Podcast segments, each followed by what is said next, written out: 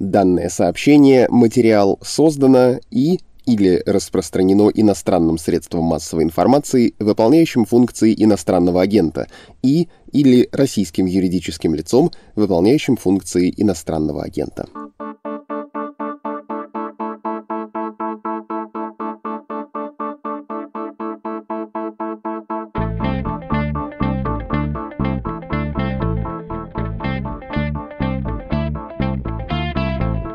В воскресенье 24 мая в Минске сел пассажирский самолет авиакомпании Ryanair, следовавший из Афин в Вильнюс. До пункта назначения ему оставалось совсем немного, но над белорусской территорией местная диспетчерская служба рекомендовала пилотам совершить посадку в аэропорту Минска, до которого, по идее, было лететь дальше. Также в небо для сопровождения авиалайнера по распоряжению президента Беларуси Александра Лукашенко был поднят истребитель МиГ.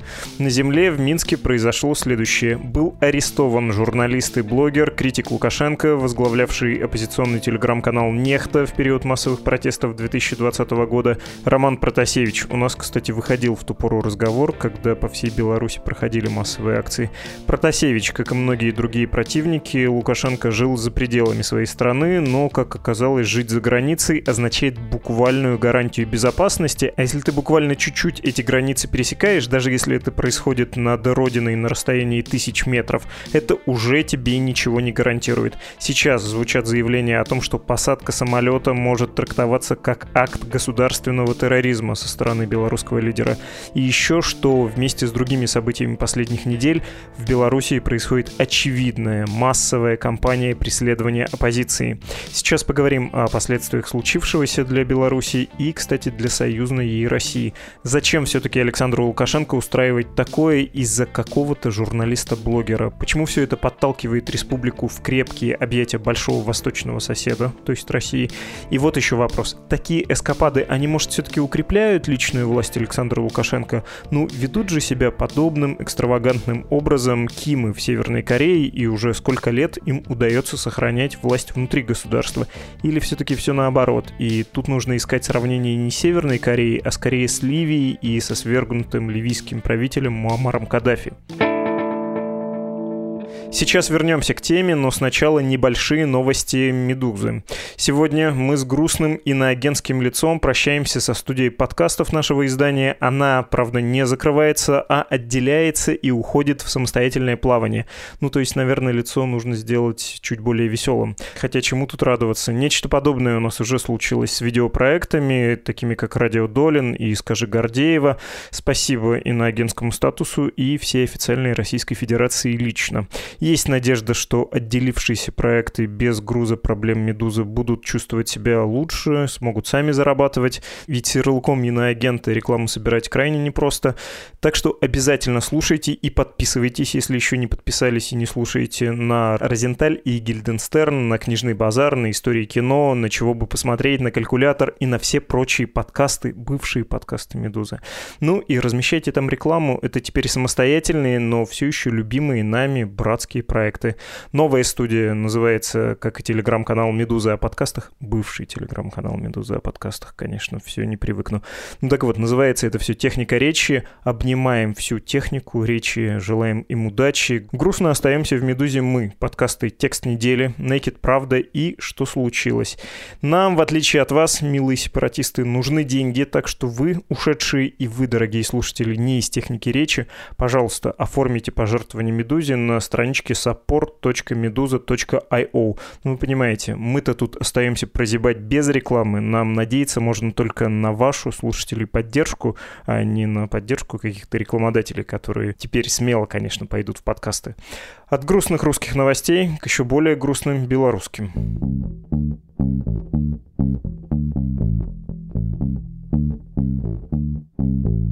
Павел Усов, глава Центра политического анализа и прогноза. Здравствуйте, Павел. Добрый день. Я думаю, что вы, несмотря на то, что за Белоруссию давно наблюдаете, тоже не без некоторой оторопи вчера следили за происходившим, потому что это какое-то фантастическое событие. Посаженный самолет, поднятый в небо истребитель, и заявление сначала в том, что на борту есть бомба, а потом вот задержание в аэропорту оппозиционного журналиста. Это крайне все нетипично, крайне все экстравагантно выглядит. У меня есть один большой вопрос. Зачем? Я сразу попрошу вас, ну, я думаю, вы и так не будете в этом духе отвечать, не говорить про то, что Лукашенко безумен, потому что это самая, ну, неработающая и самая неконструктивная, кажется, гипотеза, хотя многим эмоционально кажется, что, ну, вот окончательно съехал с катушек. Я почему-то убежден, что там есть рациональное объяснение. Вы, если бы искали его, что бы сказали? Безусловно, не стоит все сбрасывать на неадекватность Лукашенко. К сожалению, все диктаторы, даже более жесткие, чем нынешние белорусские руководители, они действуют сообразно собственной логике и собственному рациональному осмыслению ситуации. Тем более, что Роман Протасевич не являлся в каком-то смысле личным врагом Лукашенко, либо человеком, который нанес ему такую обиду, ради которой необходимо было бы идти на фактически открытую конфронтацию с э, Западом.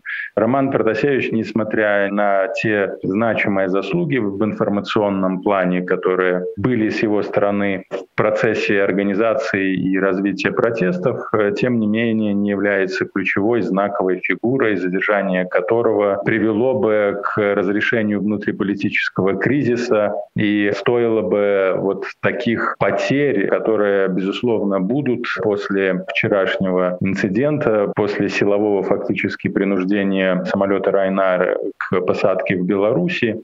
Поэтому тут есть своя логика и свой сценарий, детали которого, к сожалению, на сегодняшний момент крайне тяжело оценить или проанализировать. Эти события в некоторой степени мне очень сильно напоминают то, что произошло практически месяц назад в Москве, когда были задержаны и похищены при участии российских спецслужб белорусские оппозиционеры, которых впоследствии обвинили в попытке государственного переворота и физической расправы над Лукашенко, после чего в стране ужесточились еще более репрессии, а также был принят известный декрет о защите конституционного строя и государственной независимости, на основе которого Совет безопасности Беларуси превратился в конституционный орган и фактически коллективный орган военной власти в Беларуси.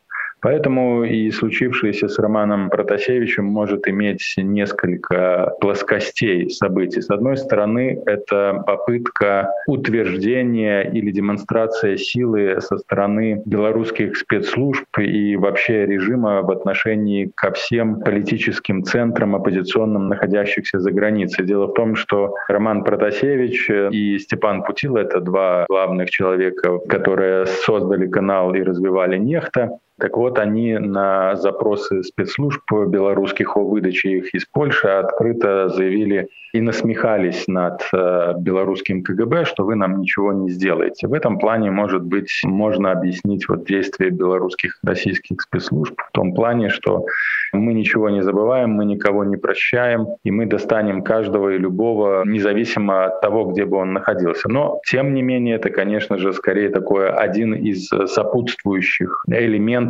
общей стратегии, потому что, конечно же, для того, чтобы кто-то в спецслужбах Беларуси, КГБ или ФСБ тешил свое самолюбие тем, что они способны даже самолет посадить, если есть необходимость. Не думаю, что на такие шаги согласился бы Лукашенко. Здесь, скорее всего, нужно искать более глубинные причины, и на сегодняшний момент я могу обозначить две основные. Это подготовка к более масштабной силовой, военной, стратегической интеграции между Беларусью и Россией. Фактически это конфронтация с Западом и практически открытая агрессия в отношении гражданских самолетов и в отношении западных стран, соответственно, за этим должны последовать какие-то стратегические действия для укрепления положения Белоруссии, режима как внутри страны, так и на международной арене. Для этого необходимо, конечно же, размещение военного контингента, и это продолжение того процесса, который начался вот несколько месяцев назад в связи с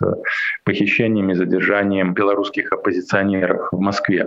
Который, кстати, поддержали, как мы помним, российские власти, и Путин даже публично заявил о том, что действительно Лукашенко собирались убить, когда было его выступление перед Советом Федерации.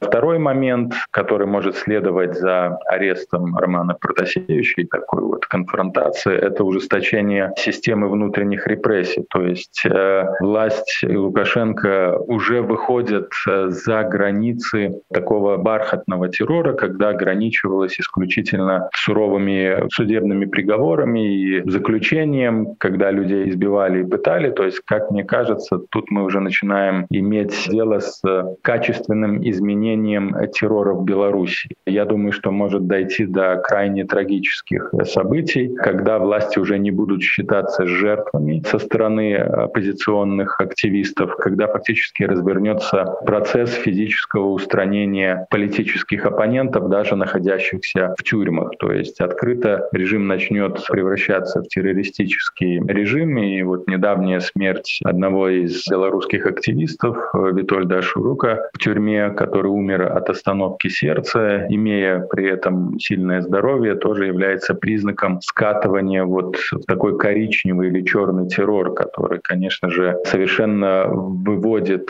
Беларусь из списка стран, которых можно назвать хотя бы частично цивилизованными, если говорить о режиме.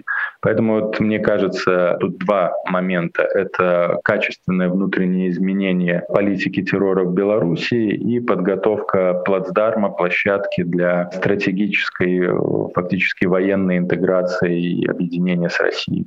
Насчет военной интеграции потом уточню. Насчет э, того, что идет э, волна ужесточения режима, это очевидно. Ну и то, как задержали Протасевича, это же не случайно было, это была целая спецоперация и заявление, в том числе руководства Ryanair и дипломатов из э, восточноевропейских стран про то, что на борту были сотрудники белорусского КГБ, вообще говорит о том, что это все было сделано специально. А нехта в логике белорусских силовиков рассматривается как организатор протестов 2020 года. Именно это Протасевич, который тогда был главным редактором этого телеграм-канала, поминают. В этом его, в кавычках, вина да, да, я думаю, что телеграм-канал и телеграм-канал Нефта как раз-таки в тот период времени имел более там одного, а речь даже шла о двух с половиной миллионов подписчиков, которые э, действительно во многом координировал и обозначал э, формат протестов, место сбора действия во время протестов. Фактически те события, которые нам известны 9-11 августа, вот этим запалом информационным для событий в Беларуси служил, конечно же, канал Нехта, который стал вот этим вот э, информационным лидером. Плюс с учетом того, что лидерства как такового мы знаем не было, что и Тихановская, и штабы объединенные практически дистанцировались и от организации протестов, и от участия в протестах. И инициатива была взята как раз-таки блогерами и ютуберами. Это не только канал «Нефта» и «Беларусь головного мозга» и так далее, которые, кстати, вот эти блогеры получают наиболее жестокие, суровые судебные приговоры и находятся под постоянным психологическим и физическим прессингом. Власти действительно считают их первоосновой кризиса политического и пытаются расправиться с этими людьми. Показательно это делается ну, для того, чтобы каким-то образом парализовать э, процесс информационного воздействия, потому что он все еще продолжается, все еще является интенсивным. И дело в том, что мы не наблюдаем вот этого массового протеста в Беларуси. Тем не менее, деятельность по там, саботажу, по такому локальному сопротивлению, индивидуальному, групповому, оно остается. И телеграм-каналы, Facebook, интернет, YouTube, они являются таким ключевым звеном в идейно-информационной организации сопротивления Беларуси. Все новые и новые каналы, все новые и новые блогеры, они добавляются в список экстремистов. И каналы становятся экстремистскими. То есть вот этот закон о экстремизме был расширен, что даже наличие на телефоне подписки подписки на такие каналы, как Нехта, может э, быть чревато обвинением в распространении экстремистской информации. Человек, имея или будучи подписан на этот канал, может быть водворен в тюрьму там, сроком на три года. Поэтому вот это информационное давление но, конечно же, продолжается. Возвращаясь вот еще к предыдущему вопросу, конечно же, вот эта вот показательная посадка самолета, расправа фактически, сравнимая только, наверное, с публичной казнью или расстрелом, как это было в случае с Навальным, да, которого отравили новичком, а потом вот публично сняли с самолета и посадили в колонию. То есть это тоже мы видим, какие коннотации, связи с тем, что делало российское руководство по отношению к своим оппонентам. Здесь это тоже присутствует как акт угрозы, запугивания для тех, кто находится за границей. Это один из важных элементов, его тоже нельзя исключать. Я думаю, что Лукашенко смело так поступил, потому что была поддержка моральная и политическая со стороны российского руководства. И, к сожалению, это имеет далеко идущие последствия. Не только речь идет о каких-то санкциях со стороны Европейского Союза и Запада в целом, но дело в том, что в какой-то степени это может развязать руки и стать первым шагом в процессе физического устранения. Я не исключаю такого. Представители белорусского альтернативного оппозиционного движения за границей к сожалению, мы знаем, что российские спецслужбы имеют в этом богатый опыт и могут в этом процессе подключить, конечно же, белорусские спецслужбы для устранения наиболее ключевых и важных фигур в оппозиционном движении. Я считаю, исключать этого никоим образом нельзя. Угроза, она реальна. И вот это задержание самолета, оно должно было показательно продемонстрировать готовность властей расправляться с кем угодно и где угодно. И, кстати, вчера один из доверенных лиц Лукашенко в избирательном избирательной кампании 2020 года и депутат Национального собрания Республики Беларусь Олег Гайдукевич заявил про то, что фактически мы можем похищать людей, должны похищать людей, таких как Латушка, в багажнике и их в Беларусь. Это не пустые слова, не пустые угрозы, это все и цепь вот этой кампании, которую сейчас начали реализовывать белорусские власти. Несколько слов еще про вот эту кампанию. Вы не упомянули издание Тутбай, которое было фактически запрещено запрещено вот совсем недавно и разогнано. Кроме того, Лукашенко сегодня подписал закон, запрещающий работу журналистов на несогласованных акциях. Нельзя, в частности, будет вести прямую трансляцию и в режиме реального времени сообщать о происходящем. У меня вот какой вопрос. Когда вы говорите про внутренний кризис, про возможность э, военной интеграции Республики Беларусь с Российской Федерацией, я задаюсь вопросом, а может быть все-таки дело внутриполитическое, и может быть это такой процесс передачи власти, который очень болезненный, кризисный и который, кажется, должен происходить в каком-то виде в любом случае. Ну и формально же есть подготовка к нему. Новая конституция, обещаны новые выборы. Может быть, это все к тому идет? Ну, тут два стоит разделить э, вопросы. Это транзит, возможно, власти и интеграция. Дело в том, что весь этот кризис, он, безусловно, будет использован Россией для того, чтобы продвигать свои интересы в Беларуси. Это очевидно и это ожидаемо, потому что не было бы так частых встреч Лукашенко и Путина, не было бы открытой поддержки Лукашенко в плане финансовой помощи, политической, даже силовой. Это мы видим во всем. А цель России, конечно же, двоякая. Она, с одной стороны, желает как можно быстрее реализовать процесс углубленной интеграции и э, сформировать единое полноценное политическое образование Беларуси и России. Возможно, кто-то из нынешних руководителей России мог бы стать президентом э, союзного государства. Это первый момент, такой глобальный. Стратегический момент — это, конечно же, размещение российского военного контингента и более углубленная интеграция в плане военного взаимодействия на всех уровнях. Это касается ПВО, и сухопутных войск, и группировки войск и так далее. Ну, прежде всего, конечно же, появление в Беларуси российской военной базы. Я не думаю, что вот этот внутриполитический кризис и превращение Беларуси в страну изгоя, фактически в сведение ее до статуса failed state в плане восприятия внешнего мира, то есть это можно уже на сегодняшний момент, принимая во внимание полное игнорирование международных обязательств, международного права сравнивать с Венесуэлой, либо Северной Кореей, Ираном или Сомали, но ощущается вот этот failed state как провал э, в плане цивилизационного образа Беларуси. И это не помешает никоим образом России реализовывать свои планы, потому что мы понимаем, что Россия желает как можно быстрее укрепляться и расширять свое влияние. И Беларусь один из сегментов вот этой политики, и, возможно, даже инструмент уже на сегодняшний день внешней политики России, как демонстрация силы через своего вассала в отношении Запада. Поэтому я думаю, что в ближайшее время будем наблюдать более интенсивные процессы э, интеграции стратегической и экономической. А второй момент транзита. Я исключаю тот факт, что Лукашенко хочет уйти. Понятно, что репрессии, они нарастают, но это никак не связано с тем, что он желает передать власть потому что в такие критические моменты любая попытка смены главы государства на иного политика, либо на коллективную диктатуру, она крайне негативно влияет на систему, фактически ее обрушивает, потому что все на сегодняшний день завязано на Лукашенко, как в России на Путина. Это персоналистские диктатуры, даже несмотря на то, что довольно часто говорят о том, что в России все-таки кроме Путина есть еще и коллективный организм в образе ФСБ. Но в любом случае, как и легитимность, как и устойчивость системы зависит от того, насколько крепка и э, эффективна деятельность вот этой ключевой фигуры президента, диктатора, там, узурпатора. Это понимают все, да, он действительно хочет разделить ответственность и дефицит легитимности между такими искусственными органами и образованиями, как Совет Безопасности, то есть, понятно, коллективная ответственность, то есть, если меня уберут, то убьют или посадят всех вас, поэтому вы должны объединиться и действовать заодно со мной. То есть, это, с одной стороны, раздел ответственности, с другой стороны, консолидация правящей элиты с тем, что уже ответственность лежит на вас.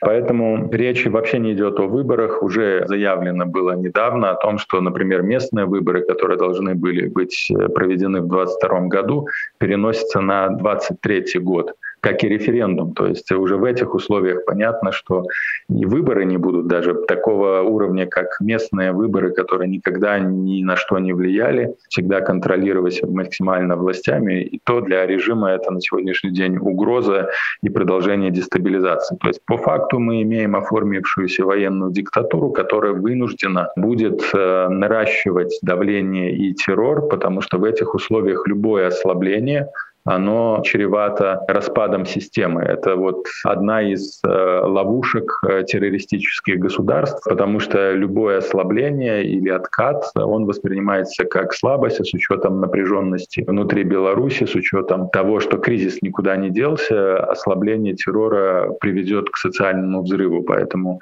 власти вынуждены не только наращивать э, террор, но и ликвидировать все маломальские центры угроз, прежде всего в информационном информационном пространстве, и с этим связано, конечно, уничтожение Тутбая, и это ждет другие независимые СМИ.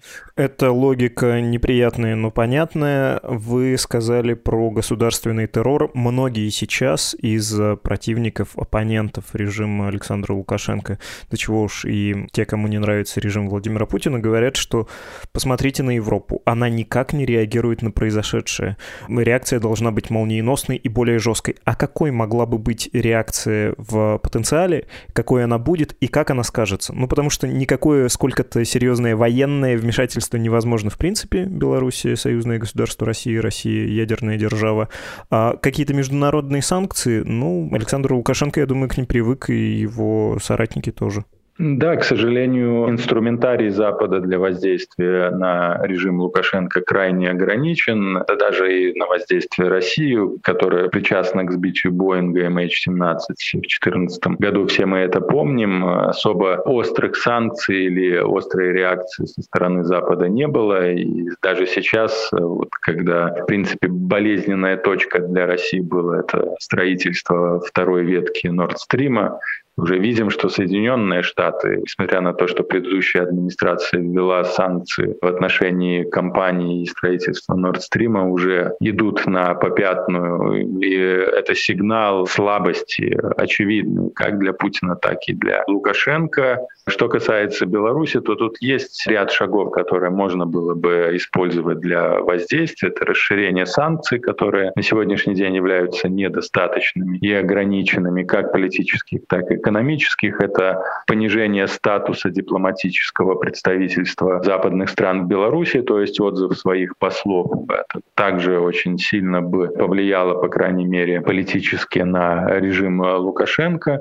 Это в том числе прекращение всех политических контактов с правящей верхушкой, полная изоляция. Но мы понимаем, что даже до этих мер вряд ли дойдет хотя бы до политических. Четвертый момент — это полное признание оппозиционных структур как единственных законных представителей Беларуси, поддержка этих структур, фактически развитие этих структур как альтернативного государства в совокупности, я имею в виду политических институтов Беларуси, что также подрывало бы основы режима на международной арене. И, конечно же, четкая привязка и заявление о том, что любые процессы, связанные с углублением интеграции военно-технического сотрудничества Беларуси и России, будут рассматриваться как акт разрушения независимости и суверенитета Беларуси. Соответственно, за это будут введены дополнительные санкции по отношению к российскому руководству или, условно говоря, союзному государству в целом. Но, увы, это то, что можно было бы ожидать, хотя бы даже вот учитывая ограниченные возможности Евросоюза Запада в каком-то стратегическом воздействии на Беларусь, но, по крайней мере, вот в этих условиях такие шаги можно было бы предпринять. Но, как я уже говорю, даже я в этом сомневаюсь в том, что кроме заявлений и, возможно, отмены полетов над Беларусью, Запад продвинется глубже в этом направлении. Понятно. У меня есть э, итоговый вопрос. Вы сами сравнили белорусский режим с э, чем-то похожим на северокорейский, но есть же такая логика диктатуры, когда она усиливается, но хочет обеспечить внутреннюю устойчивость, которую по-простому можно было бы назвать «не трожь меня, я психический». Когда ты своим непредсказуемым, довольно резким, эскападным поведением формируешь собственную независимость в том числе от ближайшего союзника, от которого, по идее, должен страшно зависеть. В случае с КНДР это КНР, Китайская Народная Республика. В случае с э, Беларусью это могла бы быть Россия. Когда ты настолько непредсказуем, что ты, в общем, потому и независим. Когда народу у тебя, конечно, не сладко живется, могут быть санкции, может быть большое экономическое падение, но у тебя хорошо обеспеченный и хорошо контролируемый полицейский аппарат, и ты так можешь существовать просто 10 десятилетиями, передавая власть от отца к сыну, вот в случае Северной Кореи уже не первый раз. Почему это не такая логика? Почему вы все-таки думаете, что тут будет какое-то сближение с Россией? Потому что, ну, аналогия с КНДР прямо напрашивается. Ну, дело в том, что КНДР — это полная автаркия, которая практически, как мы знаем, привела к гуманитарной катастрофе внутри страны она слишком далеко от иных центров политического влияния, она фактически такой анклав геополитического влияния Китая, и известно, что в начале 2000-м там дошло даже до голода и массовых смертей, о чем практически информации никакой нет. Беларусь все же находится на границе цивилизационного противостояния. Существовать как автарки, закрытая на Запад, слишком долго просто невозможно. Это первый момент. Второй момент. Существование, конечно же, режима полностью зависит от постоянного финансирования со стороны э, России. И, как мы знаем, террористический режим очень дорогой. То есть либо нужно довести до полного объединения и гуманитарного кризиса в Беларуси, чтобы содержать репрессионный террористический аппарат, что приведет, безусловно, к еще большему социально-политическому напряжению, ведь э, в Северной Корее практикуются массовые экзекуции и уничтожение нелояльного населения. Также есть так называемые трудовые концентрационные лагеря, где сотнями, тысячами гибнут люди. Об этом, я думаю, что известно станет, какие масштабы репрессий уже только после смены власти.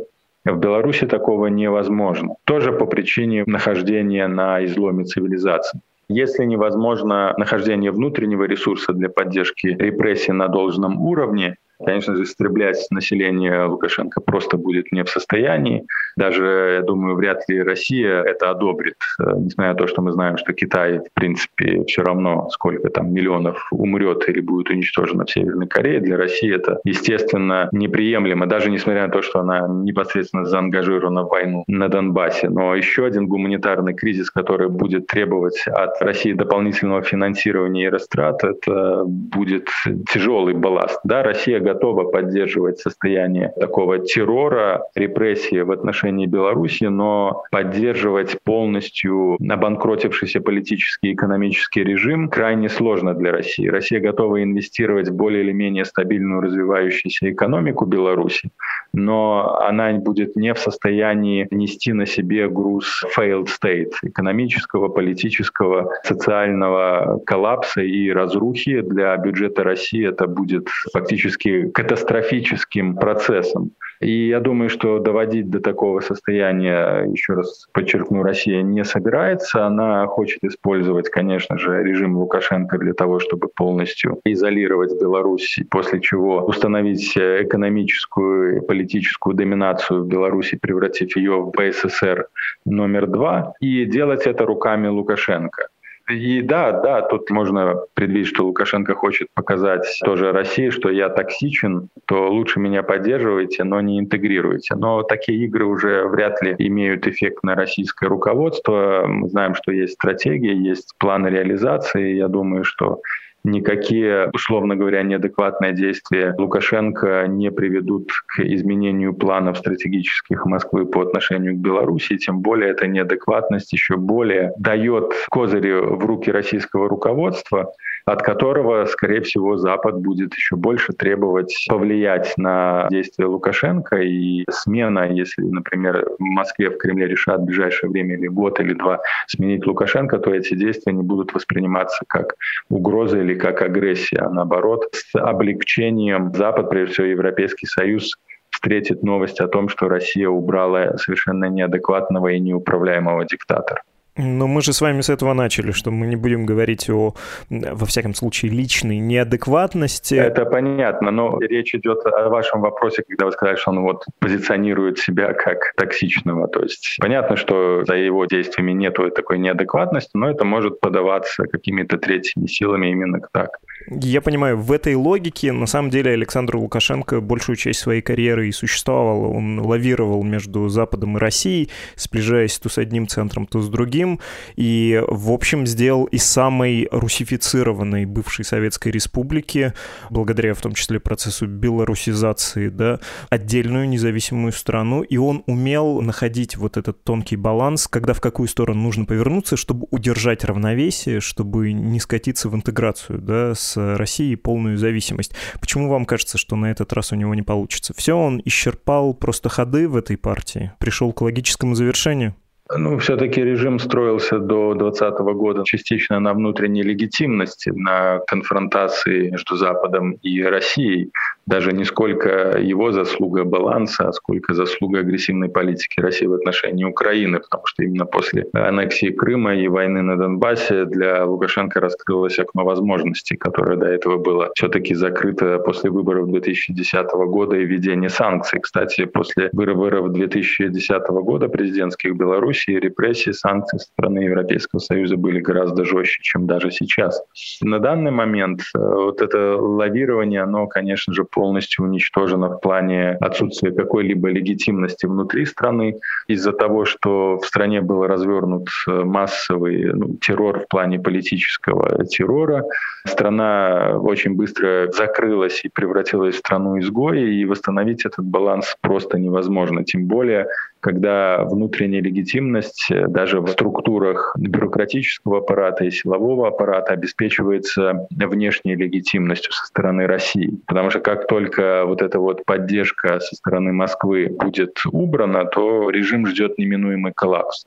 Поэтому тут уже мы видим очевидный крен, и тем более, что Россия в ближайшее время будет наращивать давление с тем, чтобы окончательно решить вопрос интеграции экономической и стратегической. Восстановить баланс уже вряд ли представляется возможным, если, конечно, ну, не случатся трагические такие события, как произошли в Украине в 2014 году, более масштабные, более кризисные, чем проблемы в Беларуси. Но, как мы видим, даже тогда, когда уже как бы казалось, что внимание к Беларуси падает, что вроде уже забыли, и уже нет такой острой реакции ни на репрессии в стране, ни на закрытие Тутбая, ведь никакой реакции не было такой существенной. Сами власти провоцируют такую ситуацию, которая возвращает Беларусь в международную агенду. Поэтому я думаю, что в ближайшее время ожидать стабилизации ситуации и в Беларуси, и стабилизации ситуации Беларуси на внешней арене ну, нельзя.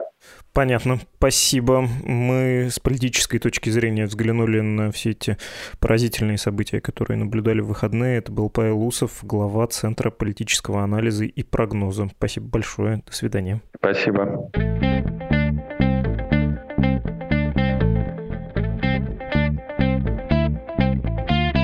Вы слушали «Что случилось?» подкаст о новостях, которые долго остаются важными. Поддержать «Медузу» можно на страничке support.meduza.io. Если вы нас не поддержите, никто не поддержит. Раньше-то мы хоть могли в общем коридоре студии подкастов «Медузы» отбирать деньги, которые родители дали на завтраки Антоше Долину и Гале Юзефович. А теперь они свои вещи собрали, сложили учебнички в портфель и ушли в другую школу, в студию подкастов «Техника речи». Так что на вас, дорогие слушатели, одна надежда. Внутри подкастной, внутри студии студийный разбой нас больше не прокормит. Напишите, если есть настроение, письмо в редакцию по адресу подкаст собакамедуза.io или через телеграм «Медуза you». До свидания.